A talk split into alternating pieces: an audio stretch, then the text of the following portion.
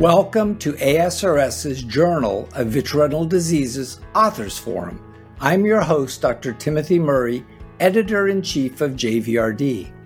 On each episode of the JVRD Authors Forum, I will interview innovative retinal researchers on their studies featured only in JVRD and how these studies will impact our patients' care in our clinics. Tune in to hear directly from investigators about the clinical implications of the newest and highest quality research in the field of retina. It's a pleasure to welcome Dr. Rishi Gupta, Associate Professor, Department of Ophthalmology and Visual Sciences at the Dalhousie University in Halifax, Nova Scotia. Dr. Gupta, you had um, an unusual case that really is fascinating within our field of pars plana vitrectomy for vitreomacular traction that had persistent loculated subfoveal subretinal fluid you know, I think we're used to seeing that occasionally in cases, particularly when we would buckle. Um, but it's a little less common in uh, cases where we're doing vitreomacular surgery. And your case was relatively unique. So, can you take me through a little bit of the approach to the patient? Absolutely. So, this was a 64 year old with, um, as we said, visually significant vitreomacular traction it was so significant he was patching the eye for the past three months. So he was quite symptomatic and very interested in moving forward with some sort of intervention. And we ended up doing a combined phaco vitrectomy surgery. But very interestingly, intraoperatively and postoperatively, uh, we had this uh, subretinal fluid that was persistent for many, many months. And as you mentioned, we see this sometimes in different conditions such as retinal detachment, whether that's post buckle repair. I actually have a patient who I'm following now post pneumatic repair who has this persistent subretinal fluid. But this actually hasn't been reported in VMT post vitrectomy surgery, uh, to our knowledge. We have seen it uh, reported in um, chemical vitreolysis and pneumatic vitreolysis for VMT. So I thought it was a really interesting case that made me reflect on a handful of different things like uh, VMT and our options and how those have changed, you know, over the past decade. Um, thinking about vitrectomy itself and the different steps and how we can maybe try and optimize things to maximize patient safety, uh, as well thinking about multimodal imaging and OCT, and then thinking about this subretinal fluid and why in some cases, you know, the fluid will persist and why in some cases fluid is better tolerated um, than in other cases. So uh, it was a neat case as far as you know trying to make me reflect on different topics like that. Well, let's go back even a step further because you know that I'm a strong proponent of combined phaco-vitrectomy, but that at least within the U.S. that that maybe has a limited um, deployment, whereas out of the U.S. very common. So you felt the patient had a visually significant cataract, but did you think you could do the procedure without the cataract being done and you were doing this to optimize a single surgical recovery? Or did you feel that the cataract needed to be removed to allow you to do the surgery? Uh, in this scenario, it was really to look at giving him a single procedure. Uh, I, I, felt that I would be able to look through that lens during surgery, have a clear enough view to be able to do surgery. And so I always have a discussion with patients about the idea of a post vitrectomy cataract, the possibility of that, and requiring then a second surgery and all the risks of a second surgery. And uh, in the end, we decided to move forward with a combined procedure. Yeah, I think in these cases where there's even a modicum of early cataract, if you're doing a vitrectomy in the macular region, those patients' cataracts progress significantly, fairly rapidly. And the patient goes from my vision is really good to my vision's worse than before we started. So I've had some disappointments with patients that have separated the two surgical procedures.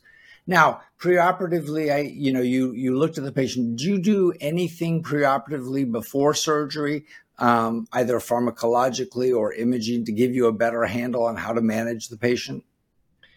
That's a great question. I'm always very interested, of course, in looking at the OCT. And there are a couple of things that come to my mind. When I'm looking at that OCT, I'm curious is this a very focal adhesion or is this a, a broad sort of insertion? Uh, if somebody has a more focal adhesion, I'm thinking maybe this might, you know, resolve on its own uh, more likely than if it's a much more broad adhesion. There's a nice study that we saw from Ousley Retina with the first author, last name is TZU, where they looked at 230 eyes from various centers, and we saw that a third of patients, if you wait, you know, a year, year and a half, actually had resolution. And so again, if I see more focal uh, sort of uh, VMT, then I'm I'm thinking, okay, maybe this might resolve on its own. I'm looking for epiretinal membrane. I'm looking for if there's significant cystoid changes or subretinal fluid. How much you know things are distorted uh, is it really dragging and pulling in one direction or the other? And then sometimes you get these cases with quite extreme antero-postero pull, and and the whole retina, you know, appears almost like there's a lot of schisis there, and and you know, large sort of cavities. Uh, certainly, those kinds of appearances make me nervous to uh, move forward with an operation. So these are things that are, are in the back of my mind as I'm looking through uh, the preoperative OCT. We've also seen some experience with using a topical carbonic anhydrase inhibitor, hoping to alter retinal pigment epithelial pump function. Have you had any experience with that in your patients with VMT? That's a great question. I generally have not leaned on that. Um, I uh, often will be much more keen to simply observe. I don't. I don't know if there's much of a downside of uh, what you mentioned, uh, but generally speaking, I am quite conservative with moving forward with vitrectomy. I'll really talk to patients, see where they're at, and uh, a lot of them are okay, you know, to, to give it some time. This gentleman had, as I mentioned, um, had such severe symptoms that he wasn't using the eye at all. He was patching it. And certainly I felt that moving forward with a vitrectomy in that setting after we had done a full informed consent made sense. Yeah, I think a surgical decision was was good. We have had some experience with the topical dorzolamide using that, and and I found some benefit in some patients. It's a small percentage, um, but I also think that's beneficial when I have postoperative fluid in or under the retina. I'll consider that also. So you've got the patient. You're going to the OR. We don't need to talk about the phaco. I think that's straightforward. Um, talk me through the surgical approach to the VMT. Absolutely. And, and I find this pretty interesting because my own approach has evolved over the years. I'm about 10 years into practice. And so I like to think of VMT surgery uh, with two really important things to reflect on. So the first is um, actually elevating the hyaloid and separating that vitreomacular traction. And the second is if we're going to peel anything. So with the first one, um, again, we have significant pull on the fovea. And I think the whole approach during surgery, as I'm going in there, I'm thinking, how can I minimize adding in any more pull on that fovea? So when we're elevating the hyaloid now, I do like to try and um, watch the fovea as I'm elevating, do it under a high magnification. And sometimes you can go in with the cutter still on and high vacuum aspiration, and you can move around the macula. And sometimes it'll separate simply with that maneuver before I go to the nerve to try and elevate the hyaloid from the nerve and create the full PVD. Earlier in my career, I used to go straight to the nerve and I'd put it on full max vac, start aspirating, and I just pull straight up. You know, um, now I very much do it in as as gentle um, a, a, process as possible, and I like to try and um, after I've worked a little bit around the fovea, if I can elevate it there, then go to the nerve, elevate at the nerve, and as soon as I see that hyaloid pop off the nerve, I actually then go back on cutter. Uh, usually I'm operating at 7500 cut, and I like to try and sweep and progressively and very gently allow that hyaloid to start to elevate and progressively go towards the periphery. We know from uh, some larger series, so there's a nice meta analysis from 2013 with Timothy Jackson as the lead author, where 400 eyes are reviewed from multiple studies. And we did see about a 5% rate of retinal detachment. Right. And we know in these cases with vitreomacular traction, the hyaloid is adherent and it can be very adherent even in the mid periphery. So that was the, the scenario in this case. As I elevated the hyaloid, it was very stubborn once we came to the mid periphery. And again, earlier in my career, I think I was a little bit more cavalier about just going back on vacuum and elevating and pushing and elevating, pushing. And I, you know, would not infrequently in that sort of scenario get uh, an iatrogenic break where I'm, I'm much more uh, cautious about that now. And I'm, I'm okay with, as I did in this case, leaving the hyaloid and not pushing it past that um, mid periphery with the goal of trying not to create an iatrogenic break. Um, Rishi, do you routinely stain with um, triamcinolone, acetonide, or or do you feel comfortable to elevate first without staining? I typically will elevate without staining, and often what happens is as soon as I ask for staining and our nurse goes and gets it, and then they start to draw it up, I say, I don't need it anymore. but certainly there are times when uh, it's very beneficial. And I, you know, I'm being a little facetious, but, you know, placing it into the eye. And, and sometimes that really shows you, especially along the nerve, if you're having trouble, oh, there's, you know, a little edge here or a pocket here where I can go in and that's what's going to allow me to, to lift things up. Yeah, I think you're absolutely right. So if you are approaching the case you know, there's nothing wrong with staining. I think once you're more comfortable, you stain very little. But if you're having a hard time, stain. And if you're early in the in your your surgical career, stain. Now you've got the hyaloid off. You didn't get a peripheral break. Good for you. Now, now, what are you going to do with the re- residual macula in this case? So, very interestingly, during this case, as I elevated the hyaloid, um, immediately I saw what appeared to me to be subretinal fluid and what was later uh, confirmed with OCT testing. So this happened intraoperatively, and we've all, I think, had those cases where either the ILM, the ERM, or even the hyaloid is very adherent. And we can imagine a scenario where the neurosensory retina might elevate somewhat. So here I was, um, you know, doing the case, saw what appeared to be subretinal fluid form uh, there was epiretinal membrane that needed to be peeled. And both the epiretinal membrane and whether or not you're going to peel ILM, uh, I, I, typically do do that. Uh, again, going back to that 2013 series from Timothy Jackson as first author, we know that macular hole is a complication that we can get from these surgeries, which was seen in about 1% of those cases. So I do like to, if I'm there, peel the ILM.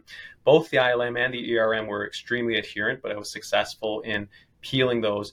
And again, another thing that I've um, changed a little bit in my practice over the years is I, I, would get these cases here and there, as we all do, of extremely adherent ERM or ILM. And it uh, impressed upon me probably the importance of trying to peel towards the fovea as you're going around that circle, constantly trying to peel towards the fovea rather than peeling across it and then continuing to pull in one direction, which again will put more traction on that fovea. So again, going back to it, you know, as I go into these cases, I'm thinking, how can I minimize my chances of getting a retinal break, and how can I minimize the traction on the foveal center? So you saw the fluid, you didn't see a break, you got you've managed the membrane. What are you thinking about in terms of tamponade at that point? My thought is going towards that there must be a little micro break that I may have created as a possibility, or maybe this was just mechanical traction that's pulled it off. But in the event that I have this micro break, then immediately I'm thinking that I want to put in some sort of gas. I think air would be fine. I leaned on SF6 and I asked the patient actually to position face down for several days as well, with the hope and the expectation that this fluid would be gone very soon. And so must have been disappointing for that first OCT after you've operated with release of the hyaloid, release of the membrane, and a tamponade and persistent subretinal fluid. So, so how did you then discuss that with the patient, and what did you decide to do? Absolutely. So, a lot of these case reports, and and I'll congratulate you on this series. I mean, I really enjoy watching these videos, and I think JVRD has done a wonderful job uh, allowing us a forum to to bring about you know a lot of these case reports. And most of these case reports are going to bring opportunities for very critical, crucial, important conversation and, and communication with the patient uh, that can, you know, uh, be challenging for all of us. The patient's disappointed, you're disappointed, and so how do you together, you know, move forward in an honest fashion and and maintaining that relationship? It's challenging sometimes. This was a very understanding patient. Uh, we had uh, done a very good consent, so when I discussed with him where we were at and, and what my hopes were, I, I had an expectation that the fluid would go away soon. I said, but you know, time will tell. And uh, so we observed, we watched, and month after month after month, unfortunately, we had this persistent fluid.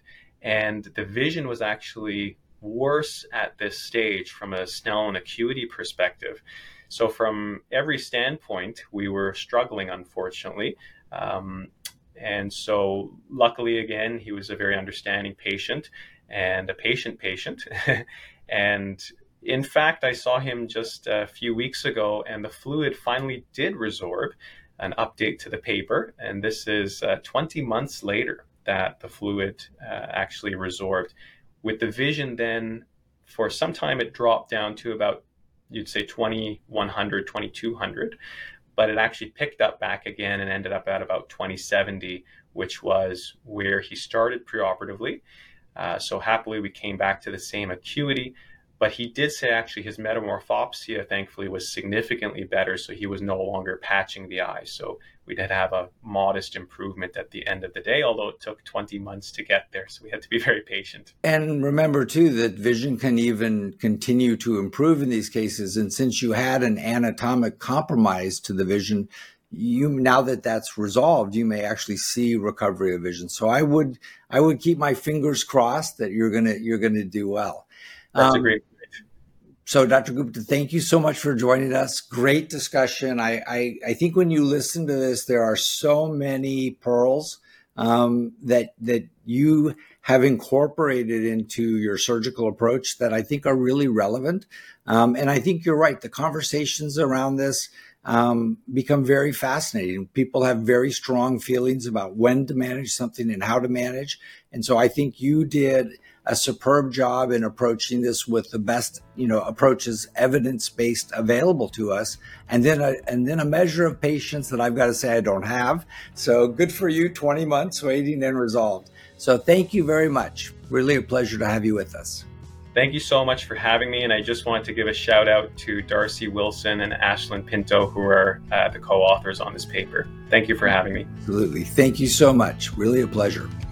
Thanks for tuning in to the JVRD Authors Forum. You can watch and listen to more episodes on the ASRS YouTube channel and on popular podcast directories, including Apple Podcasts, Google Podcasts, and Spotify. Visit www.asrs.org